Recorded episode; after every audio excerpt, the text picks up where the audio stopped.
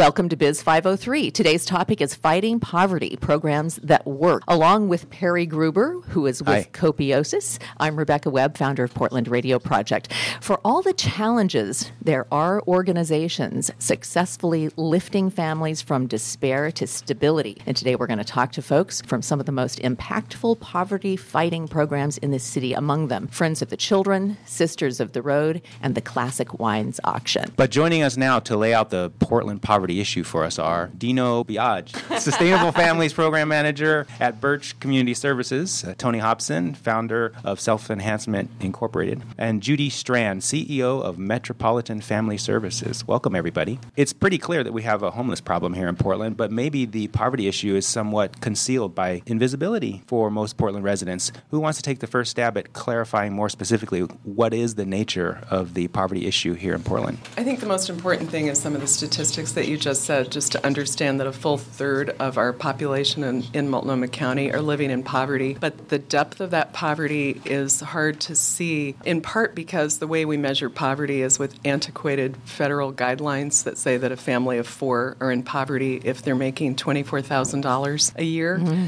And we know that in order to live in Portland, you need at least $70,000. So what we're really talking about is, is a bigger problem than the statistics show.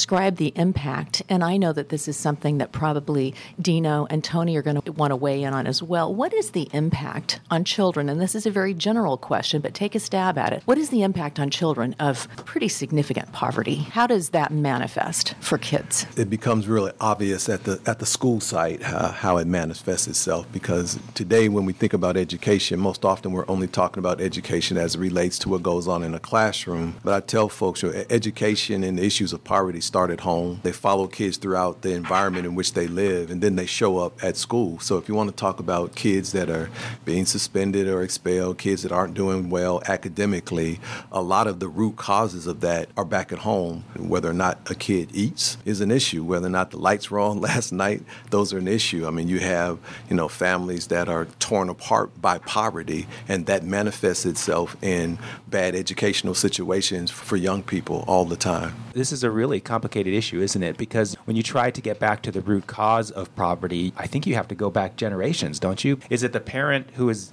giving birth to a child in poverty, that person's fault, if the parent, herself, was also raised in poverty? You see what I'm saying? This is kind of a chain of events. generational influence is massive, and you see it when families are hit at an economic level, struggling to make rent, struggling to provide healthy food on the table, and that causes an epic amount of stress, which the kids pick up and sense.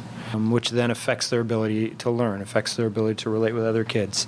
It creates a, a platform of consistent imagery and messaging that this is how life has been, this is how life is going to be, and that messaging embedded into a, a child's psyche at a young age is really hard to overcome. So, what kinds of services, Dino Biagio from Birch Community Services, would you give us an idea of what families are coming to you and what do they need? Yeah, great question. A lot of the families that come to us, they need margin, financial margin, relational margin, and part of how they get that is by the food that they have access to, clothes, household items, things like that, that deal with the kind of the immediate need of I need healthy food so that I can deal with life tomorrow. And then as another thing they have access to is the education component of finance classes, work skills, life skills, things that help fit together and support kind of the margin that they get. Can you just talk a little bit more about that word margin? I mean, that is really symbolic, isn't it? Yeah, it's a word that we love to use at Birch, and probably many other people love. I mean, everybody likes margin. An example I use is claustrophobics really like margin. They don't like enclosed spaces, and financially speaking, families are the same way. They like having that extra ability to make choices, and that's what margin does. It gives you the ability to choose a different way to do things. I've been around this issue for some time. This idea of margin and the, the word itself being used in this context is brand new to me. How long has that been around? I couldn't tell you. I like it because I think it, it makes sense and it and I think it connects with people. It's a little bit different way to talk about mm-hmm. savings, or it's a little bit different way to talk about about extra. Mm-hmm. Um, and I think there's some intentionality associated with it. And if you don't have it, what shape are you in? Mm-hmm. It's rough. And that stress kicks in, the math doesn't work. And then you got to decide do I get healthy food for my kids or do I pay the light bill? Tony, what sorts of families are coming to SEI? You guys have been around for a long time, long time. very successful program. In today's world, tell us who are the families coming to you and what do they need? I think I could just add to what Dino was saying. I mean, I, I think the kinds of families that are showing up is quite varied now. I mean, there was a time when we were looking at folks on the lower end of the economic strata. You know, perhaps they had been on public assistance uh, and those kinds of things. But obviously, when we had the downturn, I mean, a lot of those families that at one point were doing well found themselves in trouble and in many cases coming to us uh, for basic survival. I mean, Dino used the, the word margin. I mean, we, we talk about it in terms of uh, options and opportunity. And many of the families that show up, they don't have any options, they don't have any opportunity. All, all they have is themselves and sometimes their child that they're dragging alongside of them, wondering either how I'm going to pay the rent, how I'm going to keep the lights on, what kind of food, where is it at, or in some cases, where am I going to sleep tomorrow? And if in fact they can't get the immediate support, it's basically on the streets for them. So when people are looking at this situation, sometimes we just don't realize the immediacy of it. Most folks have struggled for a long time before they get to a point of being homeless, and they've tried a number of things and it hasn't worked and then they're knocking on your door. And when they're knocking on your door, it's not like, you know, I got a week or I got a month. Oftentimes it's like tomorrow. I mean, if you can't help me now, I'm on the street. So, uh, any number of, of types of families that we end up dealing with now that have those kind of circumstances and that we're trying to provide that immediate support for them right away. Speaking of the media support, I'd be interested to hear from any of you a characterization of the ecosystem that provides the type of support that you're talking about, Tony. Like, give us a flavor of how large this industry, if I could use that word, is? How many agencies are out there helping people out? Everyone's shaking their heads like, yeah, we're all kind of looking at each other and never never thought about that, but there is a lot, yeah. Uh, and the need is overwhelming. Go well, ahead, Judy. What I see is that there's a, there's a number of us, both for profit and nonprofit and government, providing basic needs safety net support. So the the hunger relief, the immediate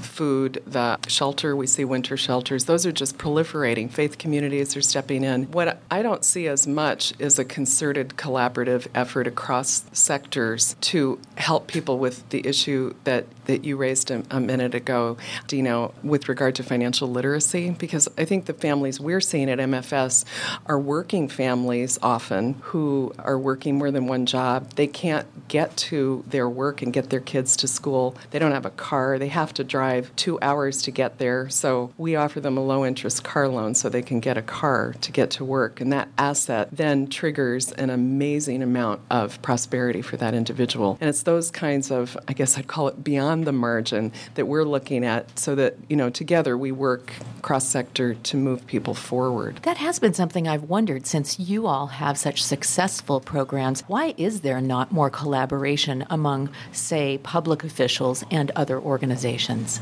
Oh, I don't know. Tough question. We, we all wonder about that. I, I think it's much harder to collaborate and partner than people realize. I mean, mean, Judy and I are part of a, a collaboration, Successful Families 2020, and you know, it, we've been working together for going on two years now. And you know, for the first year and a half, it was a, a lot of work just building trust and understanding what mm-hmm. each agency actually does.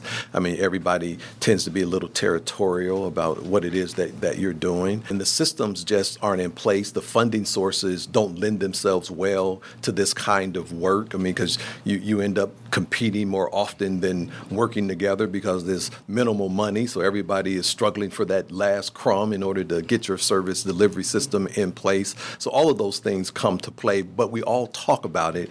And in my opinion, having been in this business and running self enhancement for 35 years, this question is the question. How can we collaborate? How can we partner? How can you develop, you know, the buzzword now is the collective impact, uh, so to speak, to where you can build a deeper and wider safety net and scale up these services so that more families and children can be taken care of. We're all much stronger as a collective than we are with any one of our individual agencies because, as you said, Rebecca, in this room we have very successful agencies who serve children and families every day. But we still got a problem that's growing. So at some point, we got to recognize that doing this as an individual agency must not be the answer because we can't scale up and get to enough folks by ourselves. Judy or Dino, do you, uh, obviously you agree with what Tony's saying because you're nodding your heads, but do the funders feel the same way that you do?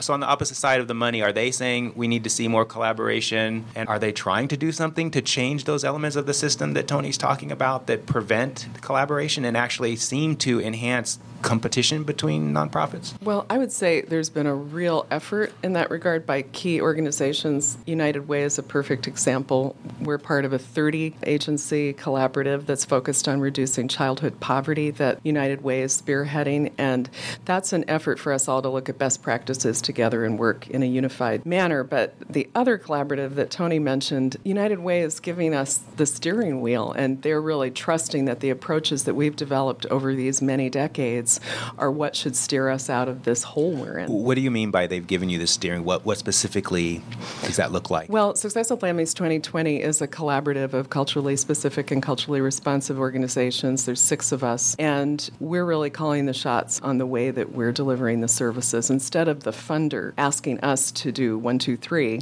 we're saying this is what's worked, this is what we're going to do together, and they're coming alongside of us. Did you want to chime in on that, Dino? Um, just a little bit. I mean, I think any nonprofit that receives um, monies is extremely grateful, and with that gratefulness comes requirements, and you know they want to see metrics and they want to see all that kind of stuff. But results. i yeah, results. Thank you. Um, but we're seeing more and more of the foundations, Lisa's relates to Birch, with a greater sense of urgency. Like we want to see the results, but we want to see you the the greater impact, not just with that one family, but how is it looking from in the community as a result of working with one family? Is that easy to to demonstrate the results? Seems like that'd be a little challenging. Yeah, some of them are easier to measure than others. It's really hard to measure a, a marriage being healed because of stress. It's really hard to measure that. It's easy to measure like well they came in with X amount of debt, they left with X amount of debt we saw the change. Easier to measure. The qualitative stuff is a lot harder.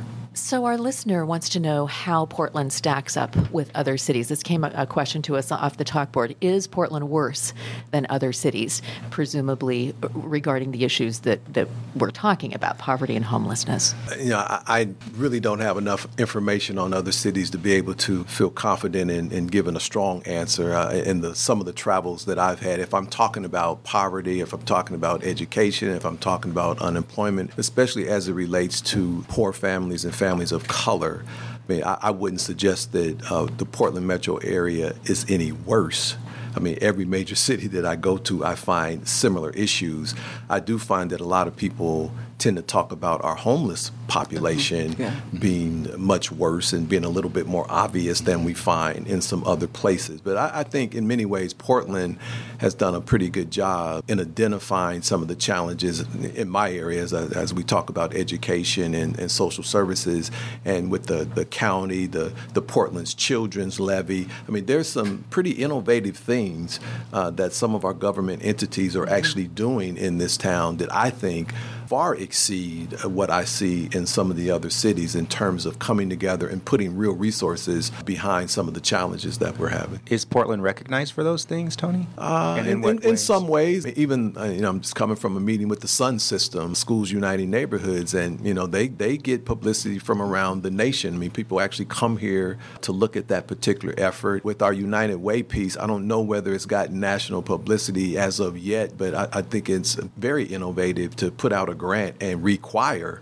that a collaborative effort apply for it. I mean, by the nature of the grant, that that's you know that's innovative out there. And then we could talk about what's happening. Judy spoke a little bit about multnomah county and some of the changes that they made just in the funding stream historical for a county government to look at its funding stream and recognize that 70% of the folks getting the service were folks of color, but only 30% of the money were going to culturally specific organizations, and then totally change the funding mechanism to force the resources to culturally specific organizations.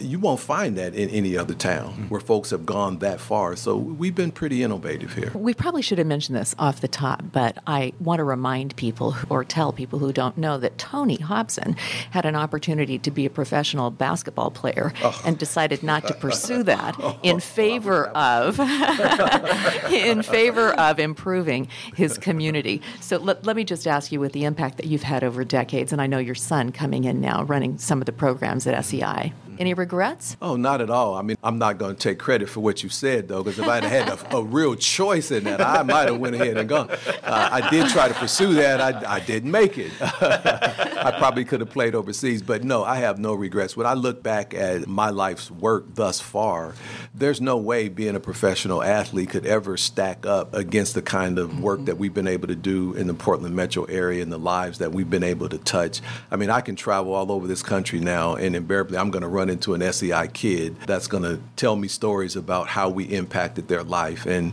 you know, basketball is a great sport, great way to, to, to make resources. But in terms of changing individual lives, there's absolutely no comparison to that and, and what I have uh, the pleasure of doing every day. The challenges, though, around these programs and these issues are deep and complex, as Perry alluded to. We have some more heavy hitters coming up. We have Duncan Campbell from Friends of the Children and also Shannon Cogan from Sisters of the Road, and they're going to help us mm-hmm. zero in on what the you know what the tough nut is to crack in some of these programs when we come back.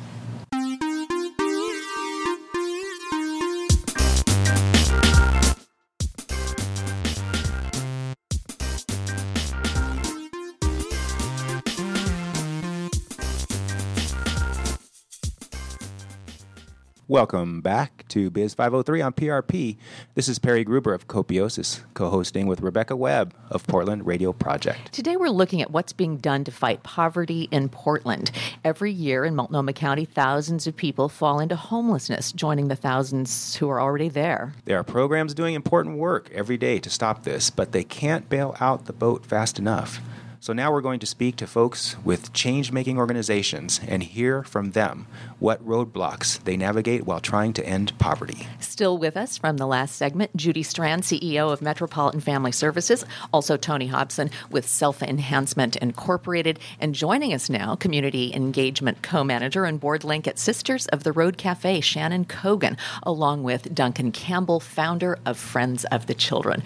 Welcome. So glad you could be here. Hey, Duncan, can we start with you? And if you wouldn't mind, tell us a bit of your story, how you came to found it, because it was for very personal reasons. We founded it based on a number of different reasons. One was obviously my childhood, and actually, Tony and I grew up in the same neighborhood, and uh, my family was on welfare, and we were in poverty most of my early life, and then uh, and then came from a very distant mother and father and other challenging circumstances, and uh, that laid the foundation for the creation of Friends of the children, which also was based on research and then my own experience working at the juvenile court for four years. I'm going to ask you a question that uh, actually I asked Tony in the last segment. What is the impact? It's obviously had a very positive impact over the long term uh, because of your founding of Friends of the Children, but what is the impact in your assessment and your experience of poverty on a child? Well, it dominates their life. I mean, if I remember a number of things in my own childhood, uh, being a welfare family and all the things that go with it, and the shame and embarrassment, but uh, more importantly, when you have parents, that, like Tony says, a great thing. We have a parent problem, not a children problem. But for those, unfortunately, who don't have strong enough parents, you need to give them support so they don't uh, educational support, so they don't they get out of high school, counseling support, and, and Friends is all about building a relationship over 12 years that does that and changes the child's life. But I think Tony and I can both speak to what negatives carry over to our childhood. So you can imagine children who haven't had the good fortune that Tony and I have. So what what is the philosophy of approach here? So this is going back to the question I asked at the beginning, and Duncan, feel free to answer this one. This chain of poverty that goes from generation to generation. Do you focus the services on the child, expecting that when that child, if you're able to get that child out of poverty in some way, that person will then break the chain, or do you focus on the child's parents in hoping to break the chain there, or do you do both? Or what's what's the approach philosophically? Uh, our, our passion and focus is the child. We come alongside the family, complement the family when we can, help with resources. But we believe almost all of our children are in poverty, and we want to break the intergenerational poverty cycle. But to do that, you need to come alongside of them. And once again, you know, none of our children almost read a level. So there's one, for example, and that we build on that over the 12 and a half years we're with them. So they, they are not a dropout like a high percentage of the parents, and they're and where they're not in the juvenile justice system, let alone the um, adult one, where they come where 65% of their parents are incarcerated, and then early parenting. That we've been very successful at that in terms of uh, you know the barriers that's inter- nobody wants to say it or very few. It's clearly intergenerational, and you got to break that cycle, and that's our our main focus. Just want to add one thing to, to what Duncan is saying, and, and I, I don't disagree because I think we focus on the kid as well. But I often say, show me an at-risk kid, I would ask you to follow that kid home, and I'll show you some at-risk adults. Don't have a youth problem in America, have an adult problem. So you, you really, if you really want to, to rectify this issue, you got to deal with both. But long term, it's going to be about the kid because if you can turn that kid around to where they eventually don't have the same circumstance as their parents have, then you know you can win that way. But if you're not dealing with the parents at all, it is that much more difficult to turn a kid around who's going home to a dysfunctional family every evening and they're not getting any services. Yeah, I just wanted to add that I think it really depends upon the situation for us. You know, we're a multi service agency. We do a lot of intergenerational mentoring with older adults working with children directly, and that is highly effective, just as it is with Friends of the Children in many, many levels, including literacy attainment, but also that self esteem piece. But when we're seeing families that are struggling to make ends meet, they really often need help with how to best parent and how to best assist their children. So, doing some parent coaching and support in the home is sometimes the most valuable thing so that they're empowered to support their kids. So, it really depends upon who is there and who has the need at the given time. So I'm really curious about the another aspect of the work you guys do. When you you do some work with the parents or you do some work with the kids, and then the parents have to go to this crappy job, or the the kids have to go to this terrible no offense to the schools, but the terrible school system where the teachers are maybe jaded or cynical, and and then they have to deal with the the institutional aspect of American education where they're they're sitting in a chair all day, and instead of having more of a holistic, you know what I'm talking about, holistic Or if there's lucky, if there is a chair for them. yeah, well, yeah. And so, so how do you, in, or do you, do you interact with these institutions that are having a huge impact on the family, both on the children and the parents? And how do you do that? Well, you know, Tony talked earlier about Schools United Neighborhoods. It's a community school model where we're wrapping services around low resourced schools. And I guess one thing I would say is if you go to these schools that you hear about, they're a lot better than you think they are. You walk down the halls and you see happy children. You see a lot of need and you can feel it. But I see a lot of compassionate teachers and educators. And I think that the community school movement has brought in a vast number of partners to address those needs holistically, and I think that's important to notice. All three of your programs, SEI, Friends of the Children, and Metropolitan Family Services, have just identified this need for a key adult role model and relationship. So that seemed to me some common ground there. I'm just wondering, Shannon, if you end up maybe having some visitors to Sisters of the Road who never found those kinds of adult relationships. Yeah, I think that's absolutely the case for a number of people that we see. And I, I also want to say that at Sisters, we are not interacting with school systems and things like that in the same way. But I would say that when we are talking about why people are living in poverty and why they're consistently generational poverty and why there's consistently people who are having problems at school and those sorts of things. We are also looking at a broader picture. We in the cafe are focusing on relationships that we're building, but we're also seeking systemic solutions and saying like, well, why does this keep happening? Why are people consistently coming into our cafe because they can't hold down a job and make the money to pay for a fancy restaurant in the Pearl District next door? And so I think there's a really important conversation to be had about the individual, but also the upstream things that are happening that are sending people down to us. And so, what are you finding as some answers to to that, that question. What are some of the upstream causes? I think a lot of things that we are seeing at Sisters are a lack of support for folks who don't have their own personal support network. So, in the cafe in particular, we'll see people who are coming in a lot at the end of the month when they've run through their food stamps. We're also seeing a lack of affordable housing, and that lack of stability affects every part of someone's life. You don't have a home to go to. If you're a student, you don't have a home to go to every single day to do your work, to know where you're going to get a good meal that will fill you up so you can pay attention in school the next day. That's really huge and has impacts that, as all of these folks are saying, resonate throughout the rest of your life. So we had an interesting question coming over the talk board. It's really interesting. Is is poverty getting worse or is the population simply growing? Who wants to take a first stab at that? Go ahead, Shannon. I think that something that, that we know at Sisters is that yes, the population is growing, um, and we are not as a society as our our public resources are not also growing. So over the years, there have been cuts to programs that provide housing for people who don't have a lot of money, and so as our population grows and we're not also growing the amount of housing, then we're seeing more people on the streets. Of course, it's very easy to see. So it's really some policy. each. Yeah. Did you want to add? I want to go back to one point that you made earlier with regards to the systems and, and working with systems and changing systems. I already pointed out with Multnomah County some of the system change that they made, which was, was huge. But those of us who work with schools are seeing a lot of changes that occurred there. I mean, we were fortunate enough to, to build a relationship through Portland Public Schools at Jefferson, and you know, over a five-year period, was able to uh, move their graduation rates from you know 55% all the way up over 80%.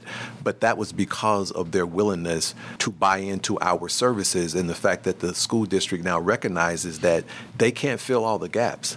I mean, a teacher that's in the classroom trying to teach can't teach if, if Jamal is hungry. I mean, if Jamal got issues based on not knowing what's going to happen when they get back home, that's a difficult task for a teacher. Now that we realize that education encompasses more than what teachers and administrators can do, now we can look at the environment that kids come from and the home. So, so those are system changes that the district is making in terms of resources to buy those additional support services for kids. And, and to me, that's the right direction. I felt like you wanted to say something, Duncan. Well, and I want to follow this was up. in your first segment also, and basically the services to children system is broken.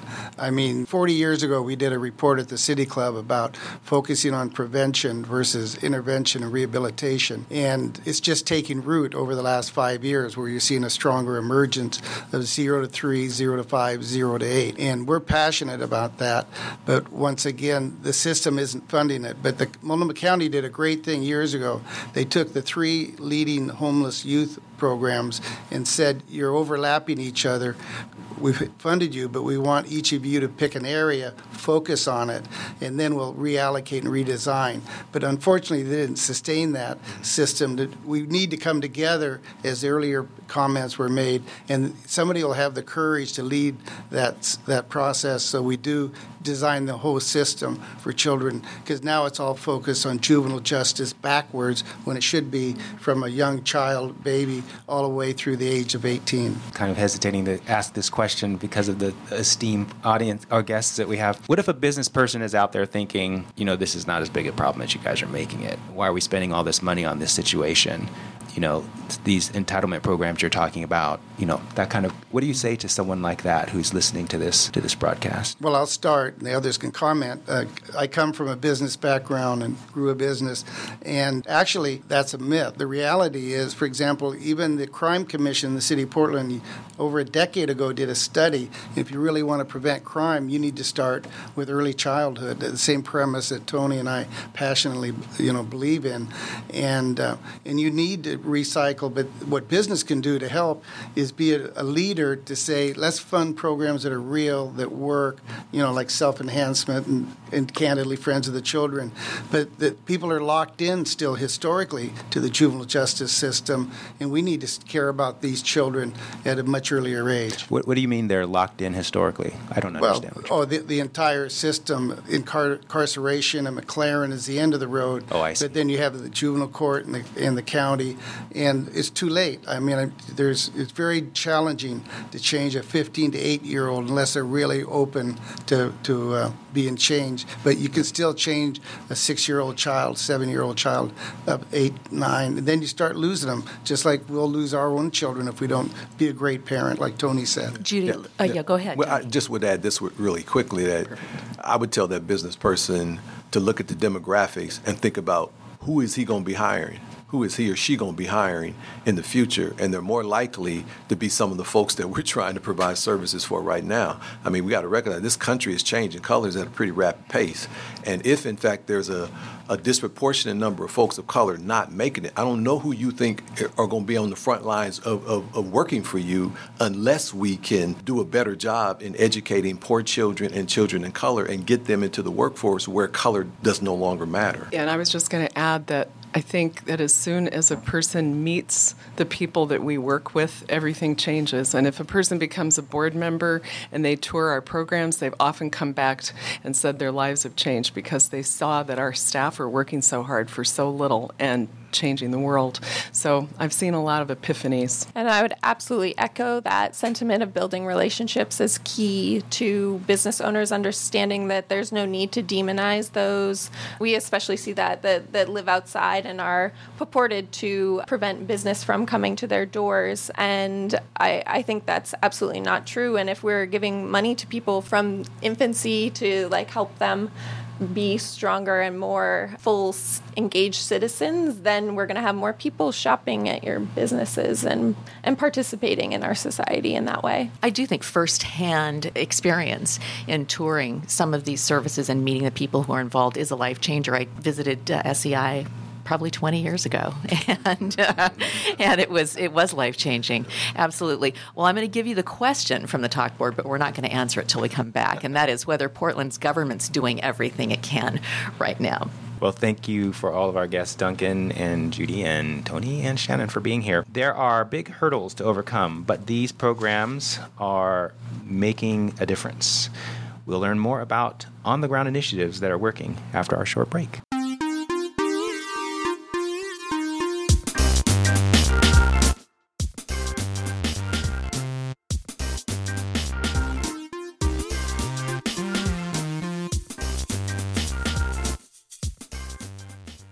Welcome back. I'm Rebecca Webb of Portland Radio Project, co hosting with Perry Gruber of Copiosis. This episode of Biz 503 is tackling the issue of Portland's poverty and homeless crisis.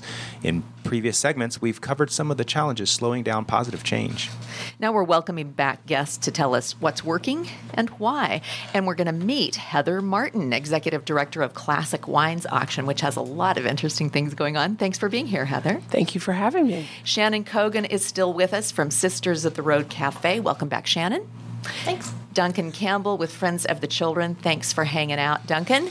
My pleasure. And Dino Biagio with Birch Community Services. Welcome back. Thank you. Hey, Dino, the listener tapping a question into our talk board today wanted to know whether Portland's government's doing everything it can right now.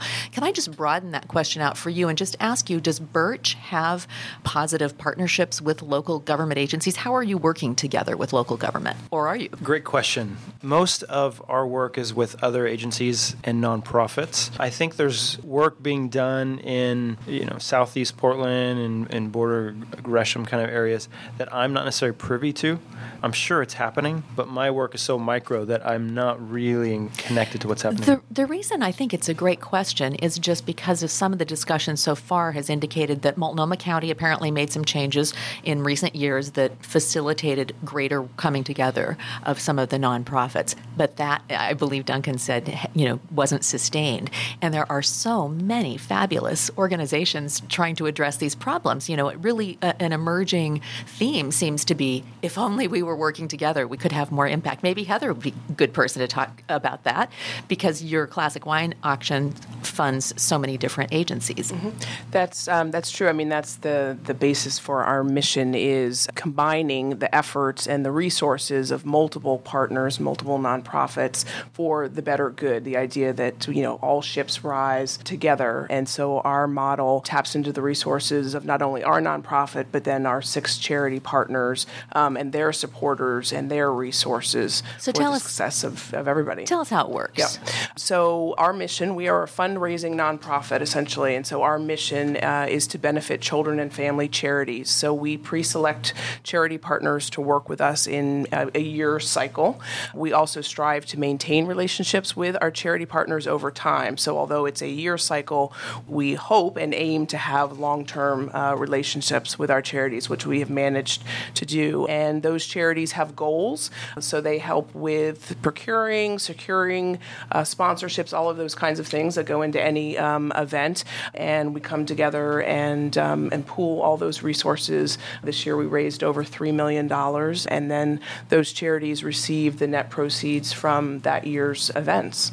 So it's significant for them. Each charity, on average, receives about three hundred thousand dollars, usually more, and those are unrestricted funds, which is really significant, um, as any charity knows. Often, if you can receive funds from foundations or other sources, there are usually restrictions or parameters. Not to say that we just willy nilly are sharing those funds, but we do defer to the expertise of our charity partners for them to determine the best ways to use that. Is there that any money. kind of a mechanism that sort of encourages them to work together? Yes, I mean all of our meetings, all all that we do is uh, is collaborative. So everyone is involved from the very beginning, and we're very transparent with how things work and how folks work together. And there is a lot of collaboration, not only with our events and how we work together, but what we see is the charities themselves outside of Classic Wines are finding ways to collaborate externally. So now they have new partnerships and relationships,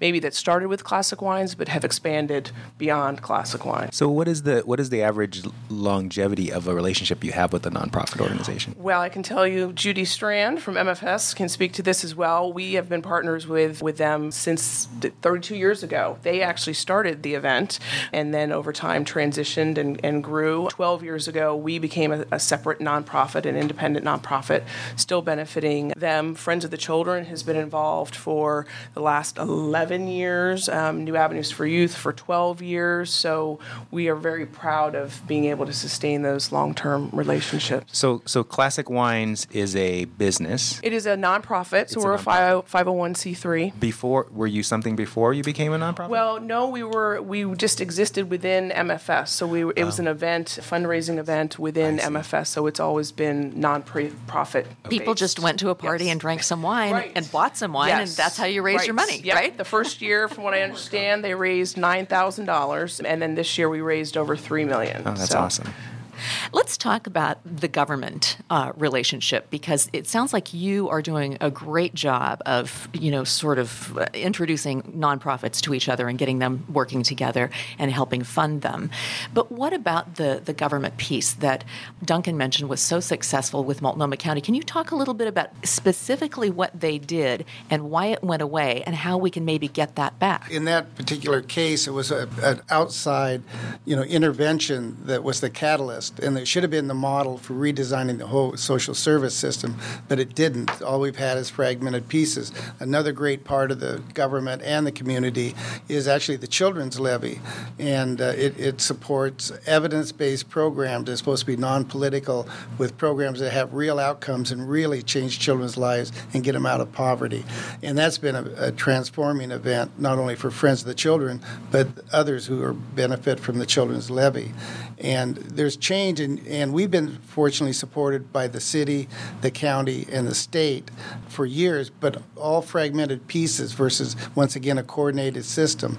And as I mentioned earlier, someday there'll be somebody in a group that rises up and is bold and challenging to say, look, this is what works, this doesn't work. We need to rearrange the system and reallocate resources in a way that really changes more uh, children's lives and, and breaks intergenerational poverty. So we have another question from the talk board. We have such a big poverty issue. How do you measure positive impacts? Yeah, that's a good question. How do you measure results? I mean, we at Sisters would measure the results by people not needing to come in and use us as a restaurant. We would like to just become a regular cafe in downtown Portland. That would be our simplest measure. But I think that if you are walking around Portland anywhere or going to any sort of neighborhood, you're seeing people living outside. And so that is an in your face hello, there are people who do not have a place to sleep inside tonight. And so I don't know of any like quantitative measures that I would use, but I would say if your community is sleeping outside, then you need to talk about how your community can support itself. Well, let me give you a couple examples of, of data and, and, numbers. So, for example, you know, I'm all about outcomes and I'm all about children, but for us, you know, 83% of our kids graduate from high school when 65% of their parents did not. And then 92% of our children stay out of the juvenile justice system, and 50% of their parents were incarcerated at one time.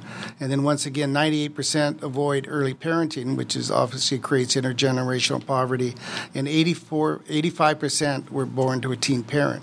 But those are the kind of things that we need to change and do with, once again, evidence based outcomes, third party evaluations. Could I just ask Dino and also Tony, if you can lean back in here, are those similar to the kinds of numbers that you're talking about and that you're seeing in terms of the need? Yes. Our measurements for our families, um, we like to see the shorter they're the time they're on the program and the more margin they're creating, again, increase of savings and de- decreasing of debts, the less likely they're going to be on our program or any program for that matter. I, I think much of what Duncan said, we could could say some similar things uh, in terms of the looking at our kids' parents and looking at the students that we now service. I mean, I already gave you some stats on Jefferson High School and how we were able to, to turn that particular situation around. But Portland Public Schools graduation rate versus our graduation rate, big difference. So if you're looking at some stats that would suggest that things are going to be different, you're just trying to make sure that you now have more young people who get across the finish line.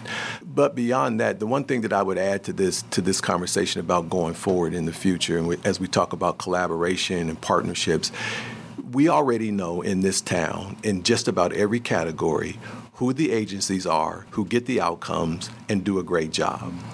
We know it, no question about it, but we don't fund them. We fund everybody because we live in Portland nice and we want to make sure that everybody has equal chance to play the game. I believe that we need two funding streams. We need a funding stream with 60 or 70% of the money to go to the proven, truly proven programs that actually get the work done and all the government entities need to get behind them and scale them up.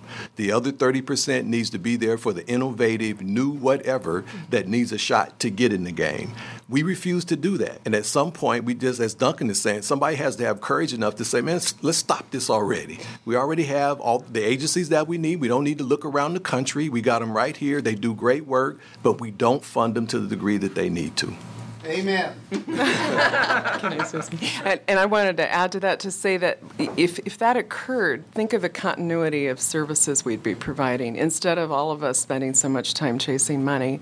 But it's a complex issue. I wouldn't want to be a government funder. But I do want to say with the, the concept of outcomes, we're also looking at people getting off of public assistance as another indicator, which is happening for our financial capability folks that we're, we're working with, and getting sustained jobs and job promotions. We're seeing that. But the other thing none of us have really spoken to is the qualitative aspect in terms of what our clients experience. And we're working really hard on that at MFS. We're talking about what, what are you learning? What do you know? What are you doing differently? And hearing their voices. And that's really, really critical. It's interesting that, just as an observation, the, the work that all of you are doing is, is fine work, and your customers, I'm speaking from the perspective of a business owner who's listening to this show, your customers don't have the opportunity to quote unquote buy the services that you're offering. You have to get your funding from an organization or an entity that has some stake in what you're doing, but for the most part, they have other pressures upon them that determine where the money goes. And so a business owner doesn't have the challenge that you have of constantly having to serve the customer,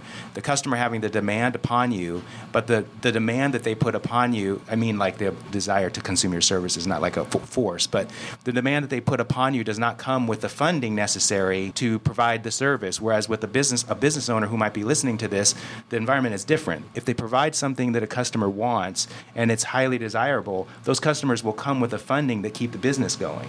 And so it's a very different set of, of difficulties that you're dealing with that maybe business owners don't understand. One thing, though, that we have in common with business owners is we're passionate about return on investment, and most nonprofits haven't thought that way historically. So, in the case of Friends of the Children, every dollar spent literally saves $7 down the road. And that was done by the Harvard Business Association independent study of Friends of the Children. But Tony has done a similar study in this, I think it's $10 for every dollar spent at SEI, saves $10 out in the future. But we all, and, the, and government officials, think in the short term, and we need to change our thinking about the medium and long term, and once again, redesign the entire system. Almost sounds like so many people are having you know, passionate idea around founding a nonprofit to accomplish a goal that there, if we could possibly encourage them somehow to join an existing nonprofit and contribute to that, that that might be fruitful. Is that what you're suggesting?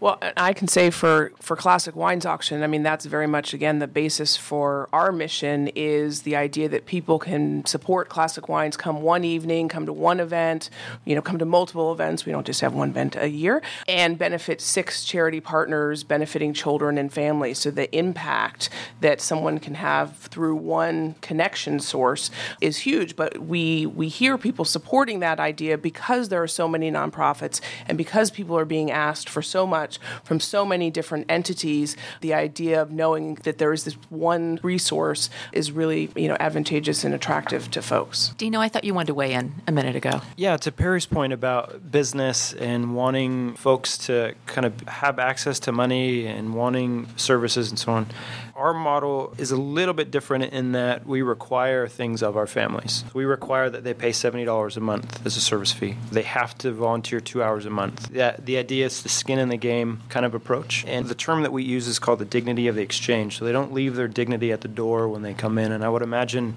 the other folks here would agree with that idea that the dignity of the human is really important as it relates to their own ability to kind of pull themselves out with the help and services that folks get. I'm just curious, what percentage of your operating revenue is made up by that 70%. financial skin. Seventy percent of the of your operating revenue is covered by the people who you're serving, putting money into your. Yep. Wow, that's fantastic which gives us the freedom to work our services a little bit differently yeah. and doesn't rely on as much need. You know, sure, we need still need to make up that other 30% by donations and grants and so on. I have another question with regard to funding organizations such as these. There's an organization called Charity Water who has successfully gone out and gotten high net worth individuals and organizations to cover their operating costs so that the donations of the individual, the private, the personal donation, can be funneled 100% into the programs that they're delivering on the ground. Are any of you operate or looking at that sort of a model? Well, I would say with Classic Wines auction, the way that uh, our model operates, I guess it's somewhat similar. Our board, our Classic Wines auction board, their goal is to cover all of the expenses of our events and and our operating costs through you know their efforts, so well, that 100% you know of what we are raising is going back to you know the, the charities or as much of that as as possible. When you say their effort, yeah. are you talking about their personal wealth funds you're operating? Well, in large part, are using their resources and connections to, to you know to support our events. But the idea that their efforts, either personally or otherwise, are using to you know are being used to cover the expenses, so that again, as as much as uh, you know 100% as close to that um, as possible can go back to the charities can I clarify this? This organization you were talking about, they have one person or a few people who are funding most of their programming. Yes. Yes. Yeah. So we actually have a slightly different, uh, maybe yeah, slightly different way that we are funded. Seventy percent of our funding comes from individual donors, and that actually allows us a lot of flexibility and allowed us to pretty successfully weather the recession. We were not reliant upon grants or larger donations we don't accept government money um, in order to stay afloat. Mm. I, it, I, offer that model because it seems to me that some people who don't, personal individuals who donate to nonprofit organizations want to see their money impact the efforts on the ground as opposed to going to operations administration, and programs. Yeah, administration, yeah. And so if you can get this cadre of high net worth individuals or businesses covering your 100% of your operating costs, then the public donations that are made can go straight to solving the problem. Yeah, Judy wants to weigh in. That probably works in some cases, but one of the problems is the strings that are tied to the government grants often require that certain things happen along the lines of programs. So that idea would include some systemic changes in order for it to actually fly. And I think that we all, can all agree, based on the conversation today, that systemic change and, and looking to systemic change is pretty important. Shelter, beyond uh, shelter, we need health, adequate nutrition, education, role models, relationships with adults. These are some of the things that, that were my takeaways from today. And as Tony pointed out, we need to fund proven programs. We need two revenue streams, he said proven programs and innovative programs. So if we've got all that, I, I think we pretty well solved it, don't you? Heather, Judy, Duncan, Tony, Dino, and Shannon, thank you all for being guests today. This was a stimulating conversation for me, and thank you for being a part of our show. And such a great part of the community. Thanks for joining us for Biz 503 on PRP. Have a great weekend.